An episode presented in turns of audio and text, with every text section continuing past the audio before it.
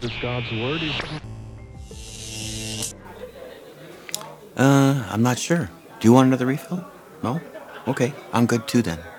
Thanks for asking. Wow, this place is busy, eh?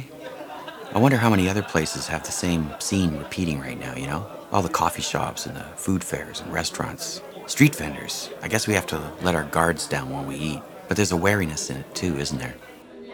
So we all silently agree to mostly mind our own business while we do the things that we need to do together. But there's always that tension between the two drives.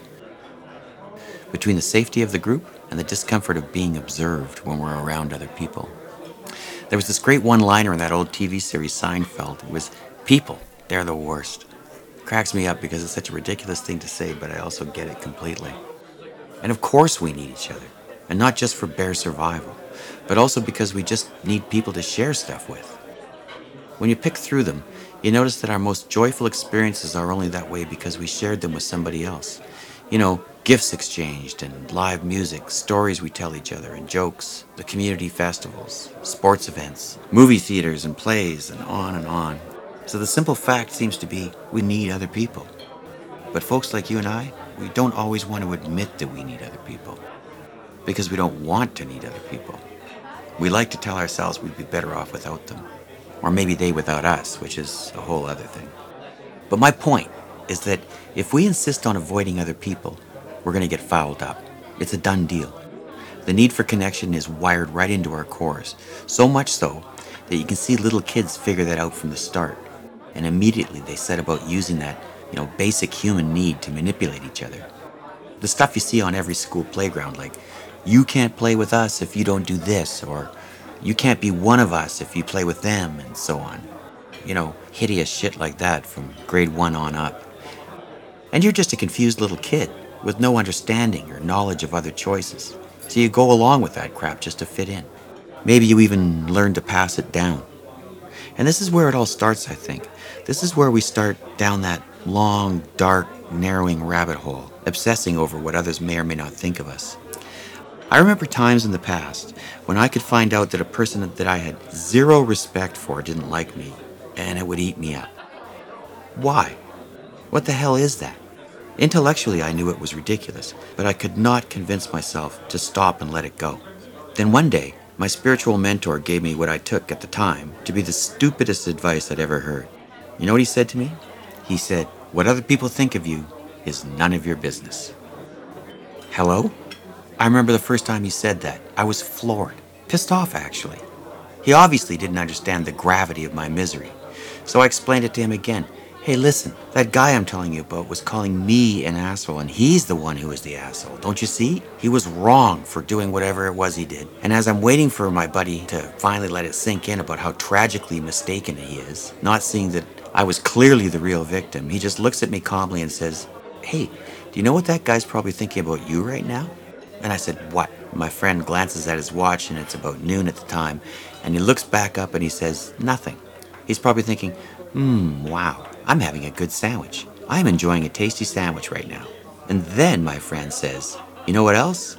I bet that guy has not thought of you or any of this stuff you're obsessing over, not even once, not a single time since that day he managed to set you off."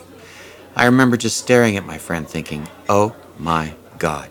How could this man be so insensitive to my misery? And as I'm processing the atrocity that is his objective opinion, he offers this big smile as he adds for extra measure, "Hey, let me ask you something. How much rent is he paying for all that space he's taking up in your head?" Oh, I hated hearing this stuff. And I thought, what he was suggesting couldn't possibly be that simple and true. Was it just me? Just me doing this to myself? And of course I understood what he was saying, you know, logically. And of course I knew it would be better for me not to do this to myself, but I just couldn't stop. Constant worry, or embarrassment, or resentment, over even the smallest mistakes I made, or little mishaps, or minor missteps. How stupid I felt, and I thought I looked, and it never really went away, even when I was alone. Each time my heart began to rise on a nice day, it would soon be captured and pulled down by this dark and anxious gravity. The dead weight of sort of hating myself. And I couldn't even tell you for sure why. So in retrospect, my friend's comments pushed me toward the possibility of change. which was, of course, what he was suggesting. But change what? I had to do something, and I considered the options. First, I looked at the numbers. We're approaching what, nearly eight billion people in the world today? Okay, then so one of my options to find peace is to go and make every one of those people like and approve of me. Oh, and make them stay that way. Yeah, I didn't think so either. So this left the other rather obvious option, that being to change just one person, me. Change myself somehow, in a way to get me freedom. Freedom to enjoy my own moments without stupid chatter in my head about what others might think. But how to do this? Remember, I was just a dumb kid when all this started, and I had no experience or training in thinking any other way. I had no tools. So I just did what I could, and I wrestled with this stuff for a long time. I was kind of trying to drill holes in what was happening on these occasions, trying to dismantle the obsession and figure out where I was attaching to it. Maybe I could figure out from there how to let it go. So one day, I was kind of daydreaming about scenarios, and somehow I wandered into a little thought experiment, and it opened the door for me at last. It, I guess it illuminated what was going on and hinted at how to get free. You, you want to hear it? Of course you do. Okay, it goes like this. Let's say the National Space Agency comes to see you, and they offer you a secret mission. And you tell them, sure, I love secret space missions, and besides, I have some vacation time to use up, whatever. What can I do for you guys? And they tell you the backstory.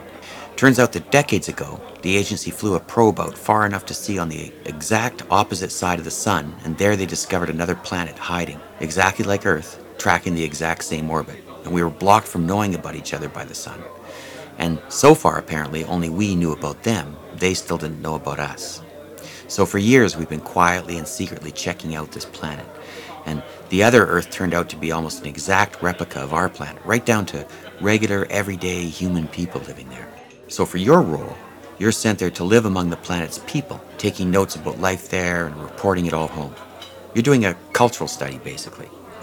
So you go and settle in there, and you find that living on this planet is surprisingly the same as on Earth. There are regular supermarkets, for example, with tired people just as miserable about waiting in line as they are back at home. And you notice that there are careless people who drop their basket sideways in the stack, so it has to be repositioned just like at home.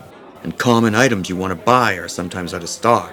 Cashiers and training take way too long. And on it goes, and you think to yourself, wow, this place really is exactly like where I come from. And into your notes all that goes. And before long, you find yourself settling in quite comfortably, okay? And easily, and even making some friends. Then let's say on one Monday, you go into your assigned office job, and all day long there are people swinging through the department to say hi to your coworker Leslie and to offer her thanks. It turns out that Leslie must have had a big barbecue on the weekend and invited all the staff to come, but not you. Interesting, you think. What happened there? Maybe these people need more time to get to know other people or something before they extend invitations, or, or maybe you broke some social code you didn't know about with Leslie, and that's what prevented you getting invited. Hmm, who knows? So into your notes go your thoughts and observations. Maybe later you'll figure it out. Then a couple of nights later, as you're laying in bed, getting ready to sleep, something occurs to you. Hey, wait a second. Being the only one left out from an office social function. Those kinds of things would have made me crazy back home. So what's going on now? Why is this different? How come it doesn't really bother me right now? Now let's stop here for a second and really imagine that scenario. You can sort of feel it if you project yourself there, can't you? That these events I described on that planet would just kind of hit differently than the same things would back at home. Am I right? But why? What's different about these other Earth people who you really are becoming friends with and who are seemingly identical in every other respect to those ones whose opinions you always worry about back home? And I think there are actually two parts to this answer. The first is that you're there on this other planet with a clear goal that's all yours. You are on a secret mission, so you are necessarily self-contained. You are content with the fact that only you know what needs to be done and that you just need to do your own thing accordingly. Knowing where you personally want to go provides all the context you need to figure out which way is up for you in any given situation. You know what your goals are. And knowledge of this lends clear meaning to the events and situations that come your way as they arise. And because you are clear on your direction, the preferences of others are not relevant to you. You understand that other people aren't attached to your goals. They don't even know or understand them, and they're busy pursuing their own anyway. So that's the first part of the answer to why you find yourself so socially chill on this new planet then. You have clear personal objectives to pursue, known only to you, and so only you are in a position to determine how well you're doing and how you're making progress. You understand that others just don't understand what you're up to, and that's okay. Now, the second part of the answer relates to the fact that you just didn't grow up on this planet you're visiting. You arrived fully grown. And so in this place, this other world, you're not carrying around the childhood baggage of having been pulled away from discovering who you really are, and as an extension of that, how you want to unfold yourself. Okay, so what's my point in all this? What does this mean in the practical sense? Well, it means this.